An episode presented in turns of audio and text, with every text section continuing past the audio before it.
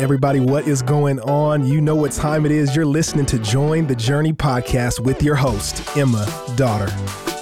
Thanks for joining. I am in the podcast studio today with a good friend and coworker. It's Mr. Wes Butler. Hello, Emma. How well, are you? I'm doing well. It's good to have you back. You yes. did a takeover, but now I'm here with you, which is much more fun. It's so much more fun with you. Uh, Wes, I would love to give you the opportunity to share how you came to know the Lord and then fast forward what's going on in your life today. Yeah. So uh, I was blessed to grow up in a great Christian home. Both my parents came to know the Lord uh, before I was born, which meant that I was introduced to Jesus at an early age. I tell people I've never known a day that I didn't know who Jesus was and mm-hmm. didn't believe he was my hero. And, uh, and so uh, came to understand my need for a Savior at an early age, knelt beside my parents' bed, walked the aisle in a good Southern Baptist church that I grew up in, and, uh, and really, uh, by God's grace, really have not ever strayed from that faith and that conviction. That's and awesome. the Lord has allowed me to to grow and get to do a lot of fun things in ministry as a result, and certainly bumps along the way, as we all have. But today I get to lead in ministry here at Watermark. I've been on staff since 2004, so coming up on 19 years okay. of being here and just seeing what God has done. Gotten to play a lot of different roles, but uh, today I get to lead our pastoral care ministry, which means I oversee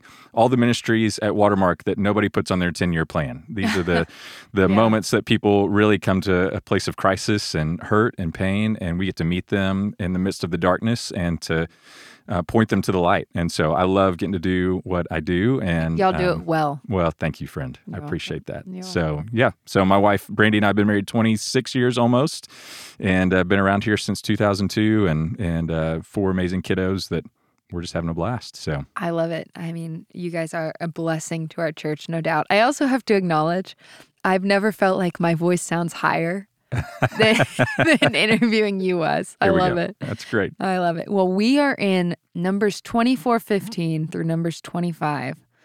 And I'm going to let you just take it away. Okay. Well, thank you for this easy passage that You're we get so to welcome. dive into.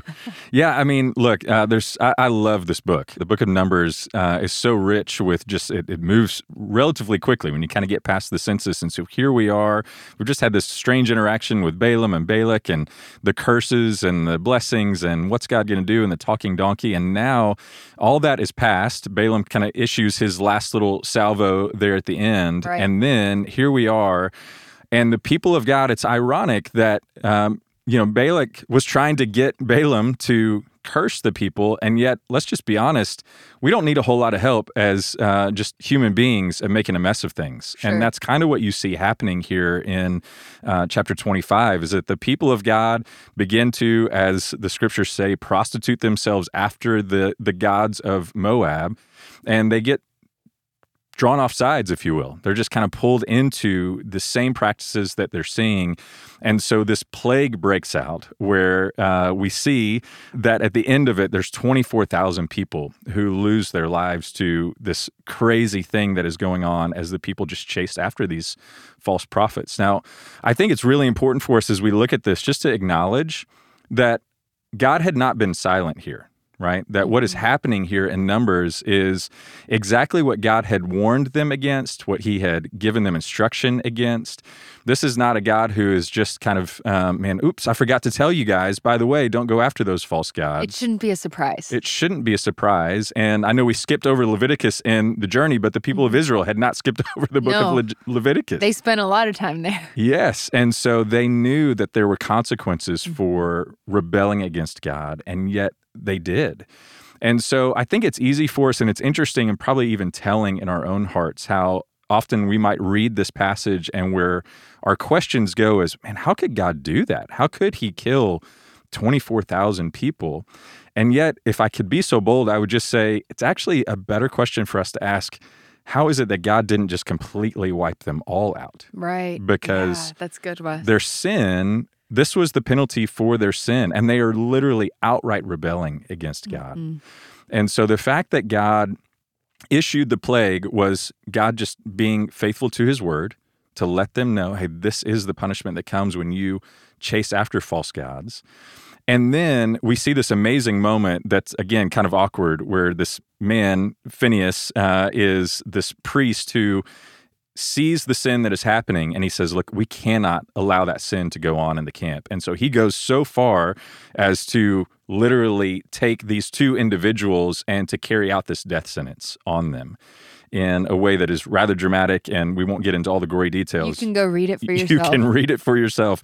Uh, we don't have to tell you to not have your kids around as you listen to the Yeah, podcast there we today. go.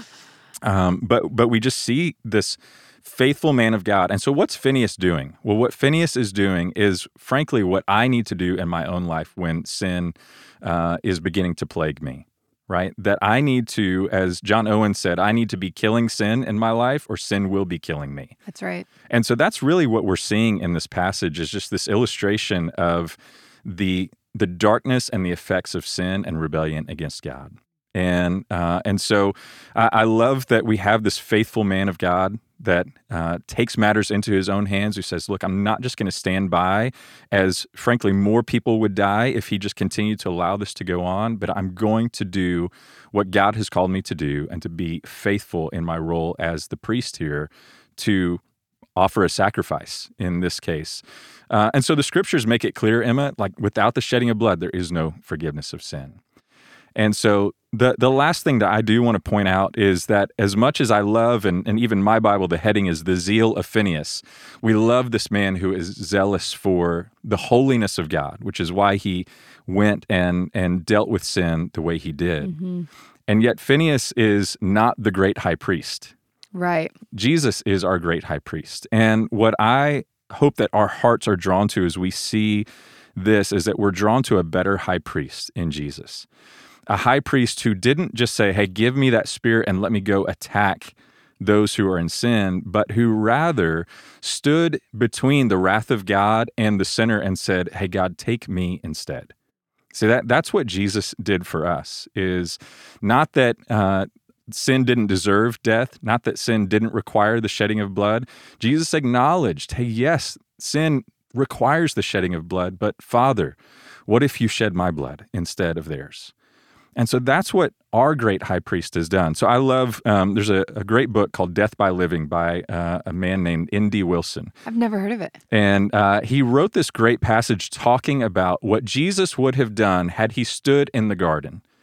And uh, had he been, had Adam been the Adam that he was supposed to have been, right? We understand that Jesus is the second Adam. Right. And so Jesus, acting as Adam, here's what N.D. Wilson writes. He says Adam would not have been this well-behaved, uh, you know, kind of teenager, you know, Southern Baptist like me, right? but instead, in that moment, he would have looked at Eve, seen her curse, seen her enemy, and gone after that serpent with pure and righteous wrath. He would have then turned to face the pure and righteous wrath of God himself that Adam had just imaged, and he would have said something quite simple, something that would be said by another thousands of years later take me instead. Adam could have been conqueror rather than conquered. Regardless, fallen or unfallen, he was born to die. And that's what Jesus came. He goes, Look, I was born to die. I was born to take the wrath and the penalty of sin. And so while Phineas did exactly what he needed to do with all of his limitations as a sinful high priest, the sinless high priest did the exact opposite. And that rather than enacting wrath on the sinful, he said, Hey, I will take the wrath upon myself so that they might be forgiven, so that they might be spared.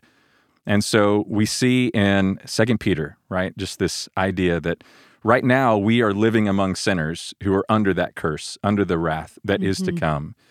And yet, as much as we long for Jesus to come back and make all things new and beautiful again, what we know is that he's not slow, as some count slowness, but he's patient, not willing that any of these should perish, but that all should come to repentance. Why? Because Jesus had paid their price, he's taken their place. And so that's the confidence. So I love this passage for that reason. It's so good, Wes. Thank you for sharing.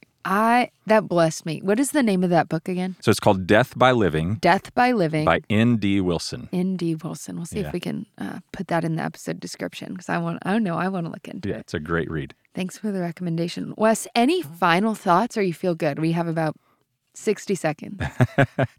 well, listen, I, I, you know, I just think I know we're we love being on this journey, reading God's word together, and I, I hope that as you read God's word, we do what our faithful friend. We're we're just days after uh, Tim Keller passed away, and Keller one of the great gifts that he gave to the church was that he continually pointed all of his teaching, all of his Bible reading back to the person of Jesus. And so we can see the person of Christ in almost every page of the scripture, right? And so just for our listeners, as you guys continue to make your way through the journey, continue to look for, man, where do I find Jesus in this story? Mm-hmm. Where do I long for Jesus to show up in this story? Because there's so much of the darkness that we come into in books like The Judges or whatever, where it's like, oh, man, these guys really need a savior. And so, even the absence of him, let that draw your heart to a deeper affection mm. for the Savior who's rescued you and saved you from your sins. So good, Wes. Thank you for being here. And as always, I'm so glad we're all in this journey reading the Bible together. Hey, we want to thank you for listening and we hope you enjoyed the episode. Did you know that you can help support Join the Journey by rating and reviewing this podcast? And if you're willing, we'd love it if you subscribe because the more you download, the easier it will be for new friends to find the podcast.